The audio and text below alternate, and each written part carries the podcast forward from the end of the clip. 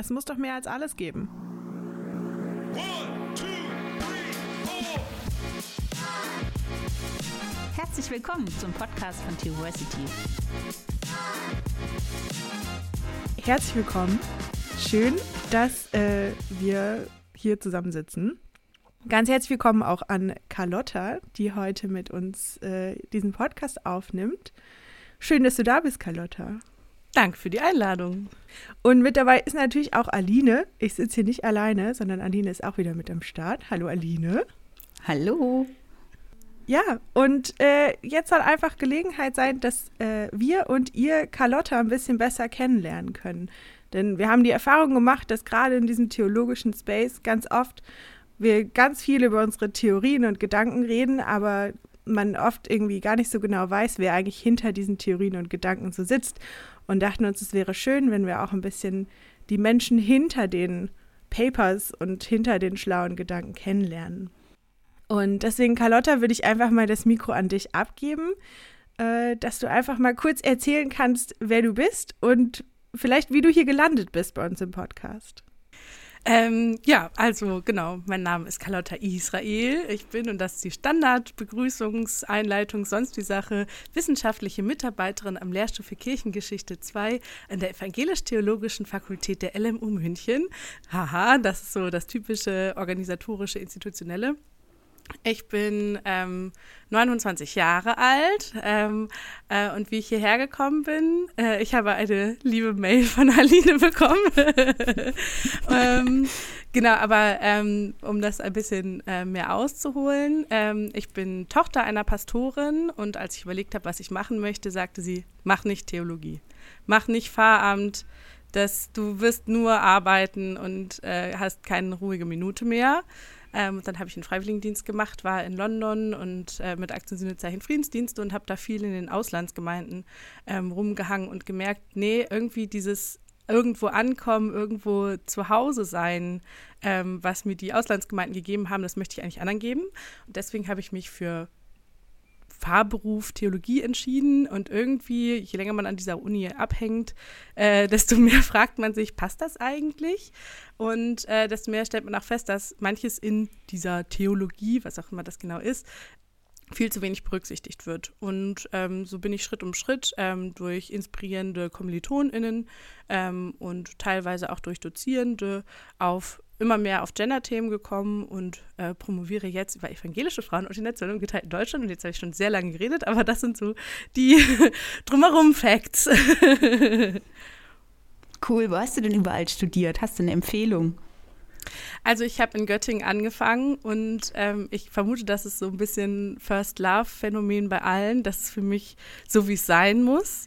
Ähm, dann habe ich in Hamburg äh, studiert und auch ein Semester in München ähm, und bin jetzt aber eben ähm, für die DIS in München beziehungsweise äh, pendel dahin. Und also Göttingen war für mich total schön, weil es da einfach ein paar mehr Leute gab, mit denen man gestartet ist. Wobei das jetzt nach Corona, glaube ich, auch eine andere Nummer geworden ist, ähm, als es damals war. Aber ähm, genau, das waren einfach schon erstmal eine Masse Leute. Und ähm, man hatte eben nicht nur die drei, vier Leute, mit denen man in den Sprachkursen saß oder im Seminar. Das war schon echt gut. Ist irgendwie verrückt, weil ihr habt so viele Lehrstühle in München, aber so wenig Studierende, ne? Ist, also es verwirrt immer kurz beim Hören. ja, es sind vor allem Lehramtsstudiengänge, die in München studieren. Mhm. Und in Göttingen zum Beispiel, ähm, da sind einfach sehr viele auch im Pfarramtsstudiengang eingeschrieben. Ich glaube, dadurch äh, ist es so ein bisschen, fühlt es sich vielleicht unausgewogen an. In Leipzig ist mittlerweile halbe halbe. Also oh, da war ganz, ganz lange das Pfarramt in der Mehrheit und jetzt schleicht sich das Lehramt so von hinten an. Also das ist nichts Negatives. Ähm, aber ja, die Uni war, glaube ich, ein bisschen überrascht, dass die Zahlen da so gestiegen sind. Was eigentlich richtig schön ist. Also ich finde es eigentlich ganz cool. Auf jeden Fall. Und es ist auch cool dadurch, dass verschiedene Berufsperspektiven zusammenkommen, auch verschiedene Leute zusammenkommen und auch verschiedene Perspektiven auf Themen zusammentreffen in gemeinsamen Seminaren. Hast du irgendein absolutes Highlight so aus deiner Seminar-HörerInnen-Perspektive äh, sozusagen? Ja, eine Exkursion nach Leipzig. Fängt schon mal gut an. Tatsächlich. ähm, genau, das war ähm, in, einem, in einer winzig kleinen Übung, nur mit vier Leuten.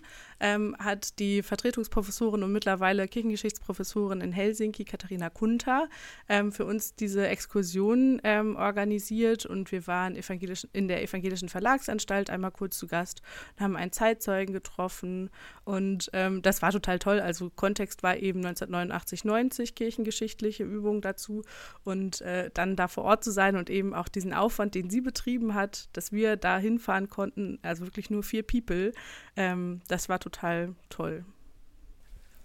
Wie ist dein Gefühl, wenn du zurück an die Studienzeit denkst? War das was, manche sagen ja, oh, ich habe angefangen zu studieren und es hat mein ganzes Haus zerlegt an Glaubenssätzen und Wertvorstellungen und Weltvorstellungen und ich musste alles neu aufbauen. Andere blühen irgendwie auf und können so langsam eine Landkarte zeichnen. Wie hast du das empfunden? Also ich bin sehr stark mit der Perspektive Pfarramt ins Studium gegangen und habe gedacht, ich weiß, also vor dem Studium dachte ich, ich weiß, was man in der Predigt macht, ich weiß, wie man Pastorin ist. ist also ich mache das jetzt hier, um es halt gemacht zu haben, wenn man es halt machen muss. Ähm, und ähm, Schritt um Schritt hat sich das irgendwie gewandelt, sodass ich eben, deswegen hänge ich jetzt eben auch gerade in so einer Dis irgendwie nochmal eine andere Sphäre dann eben halt auch universitär einfach kennengelernt habe oder mich da ein bisschen eingefunden habe. Ähm, für mich war es schon so, dass ich, glaube ich, sprachfähiger geworden bin, aber auf einer Sprache, die vorher nicht meine war. Ähm, für mich war ein großer Einschnitt, dass mein Vater gestorben ist. Da war ich noch im Grundstudium und für mich waren dann, also im Semester danach, habe ich Zwischenprüfungen gemacht und habe zum Beispiel eine Eschatologie-Vorlesung gehört und sowas. Und das waren für mich irgendwie sehr viel, ähm, also da hatte ich das Gefühl, gerade eben, wenn es um Eschatologie zum Beispiel geht, wurde es einfach nochmal anders wichtig. Und ich war da dankbar und habe mich da tatsächlich auch wiedergefunden ähm, oder habe gemerkt, nee, das ist auch schon mein Raum geworden, mich eben, ja, also genau, in so einer Eschatologie-Vorlesung tatsächlich auch anrühren zu lassen. Also das vielleicht auch nochmal kleine Werbung für Göttingen. Ähm, Gerade in den Dogmatikvorlesungen war es für mich teilweise wirklich so, dass ich, also, dass ich einmal so die Rechtfertigung so richtig gespürt habe, quasi. Ähm, und äh, genau, und eben die Eschatologie-Vorlesungen, eben dieser Ausblick und auch zu überlegen, was äh, passiert vielleicht gerade bei Papa, beziehungsweise wird irgendwann mit ihm passieren, das war total gut. Ich glaube, das ist halt auch das, was das Theologiestudium besonders macht, ähm, nicht, dass man das in anderen Studiengängen nicht auch an Punkten hätte, aber dass es so sich so eminent mit den Sinnfragen beschäftigt, die wir irgendwie so jeden Tag treffen, einfach weil wir Menschen sind und durch diese Welt laufen und gar nicht anders können, als uns dazu verhalten zu müssen irgendwie. Es geht irgendwie gar nicht anders. Ja, ganz genau.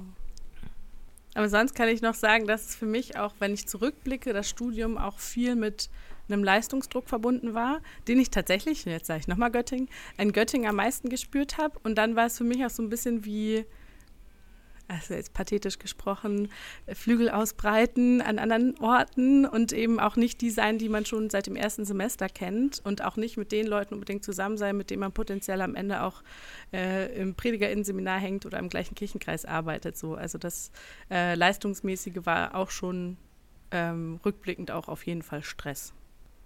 Ich glaube, in Göttingen schreibt man die allermeisten Hausarbeiten im Vergleich zu den anderen Standorten. Das hat mich immer sehr abgeschreckt. Ja, das wurde, glaube ich, mittlerweile auch geändert, aber im Grundstudium schreibt man tatsächlich in jeder Disziplin eine Proseminararbeit. Ähm, ja, hat man auch schon ordentlich was geschrieben, ja.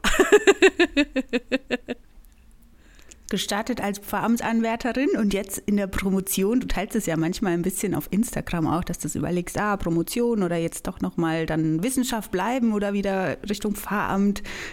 Wie war das bei dir? Was ist es? Bist du gerne in der Wissenschaft? Also ich mag es einfach total gerne, gerade was ich mache, also eben mit Quellen arbeiten, mit Studierenden äh, zusammen Quellen entdecken, äh, Texte neu verstehen oder auch überhaupt zu merken, ach, äh, oh, das steckt da auch noch drin. Und da habe ich einfach ganz viel Spaß dran. Ähm, das merke ich so. Das, ist, das zieht mich halt gerade eher vielleicht auch Richtung Uni. Aber dann ist es so, dass ich, wenn ich im Gottesdienst sitze, denke ich, hm, hm, vielleicht ist das auch mein Ort. Also ich bin da noch nicht so zu einem richtigen Abschluss gekommen in meinem inneren Findungsprozess-Ding und habe das Gefühl, dass, also ich bin gerade wirklich so, ich scrolle durch Stellenanzeigen und denke, okay, vielleicht mache ich dann noch Quereinstieg in äh, Sozialassistenz oder so. Also ich bin gerade wieder so ein bisschen in so einem Lost-Moment, wie ich schon mal vor zehn Jahren war eigentlich. Und äh, dazu hilft jetzt natürlich nicht gerade, dass äh, mit Wissenschaft Zeit äh, Vertragsgesetz und solche Geschichten, dass es einfach gerade immer eine Diskussion ist, bei der man sich auch denkt, ja gut, da werde ich einfach nicht überleben können. Und auf der anderen Seite sieht man halt Richtung Kirche und weiß, okay, gut, da überlebe ich safe. Ähm, aber, und das ist für mich gerade der größte, das größte Gegenargument gegen Kirche, dieses Vikariat mit einem im Predigerseminar wochenlang sein und so, das ist für mich gerade irgendwie nicht so, dass ich denke, das möchte ich jetzt gerne machen.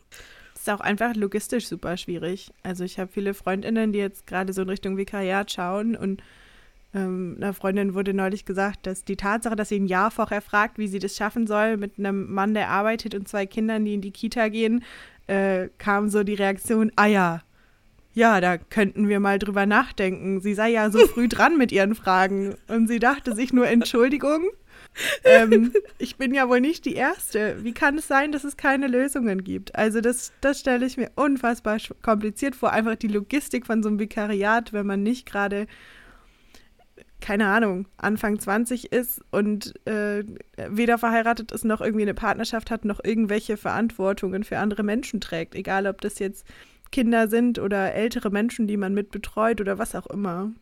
Ja, genau. Also in, in meinem, meinem, im Anführungsstrichen, ähm, zuständigen PredigerInnen-Seminar in Lockum, da gäbe es tatsächlich eine Krippenbetreuung.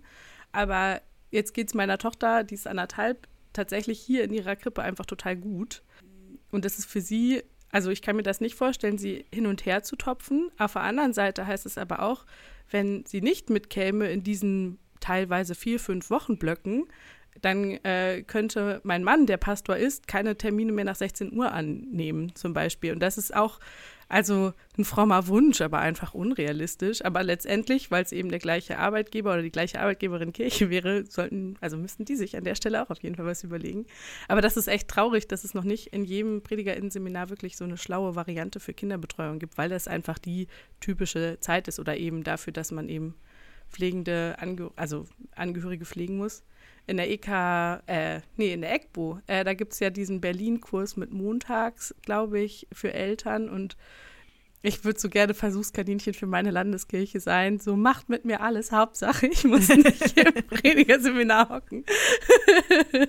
also vielleicht ist das jetzt der Werbepodcast dafür und irgendwer hört es zum Landeskirchenamt und denkt sich, okay, gut, mit der testen wir mal Variante XYZ.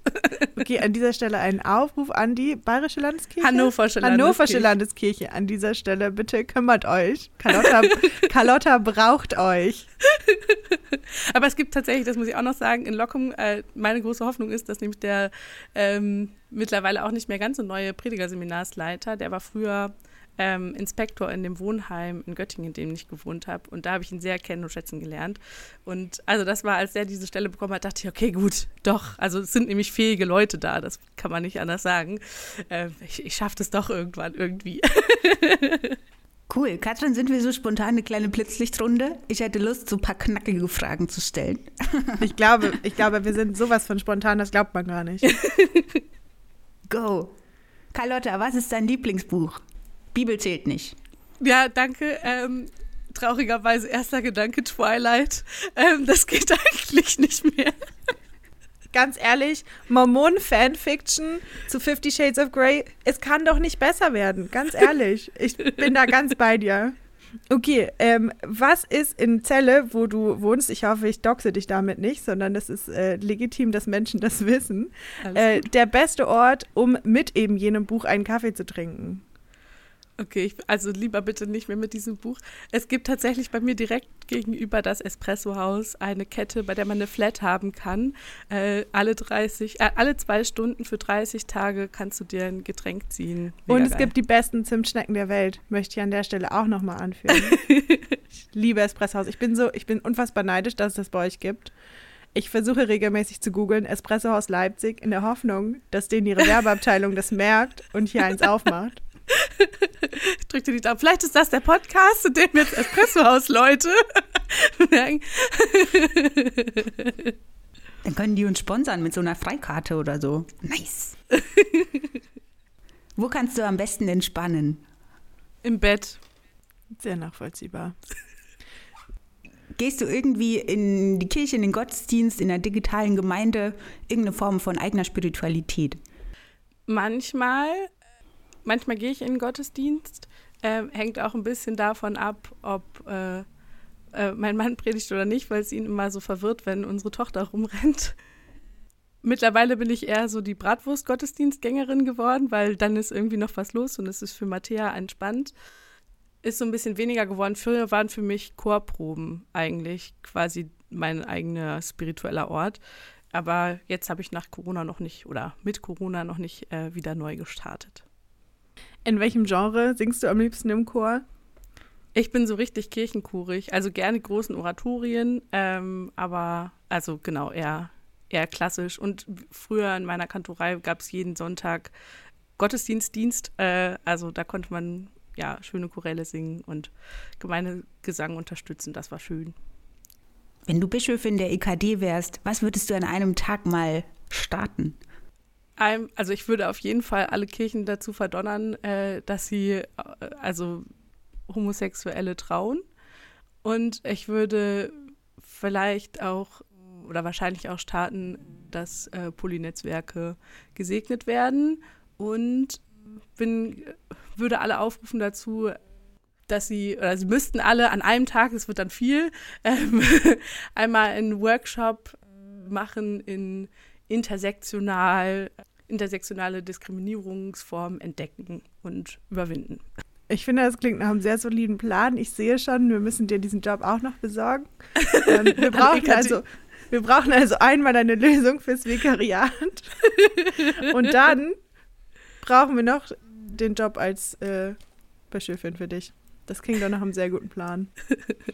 Ich schmecke die Revolution.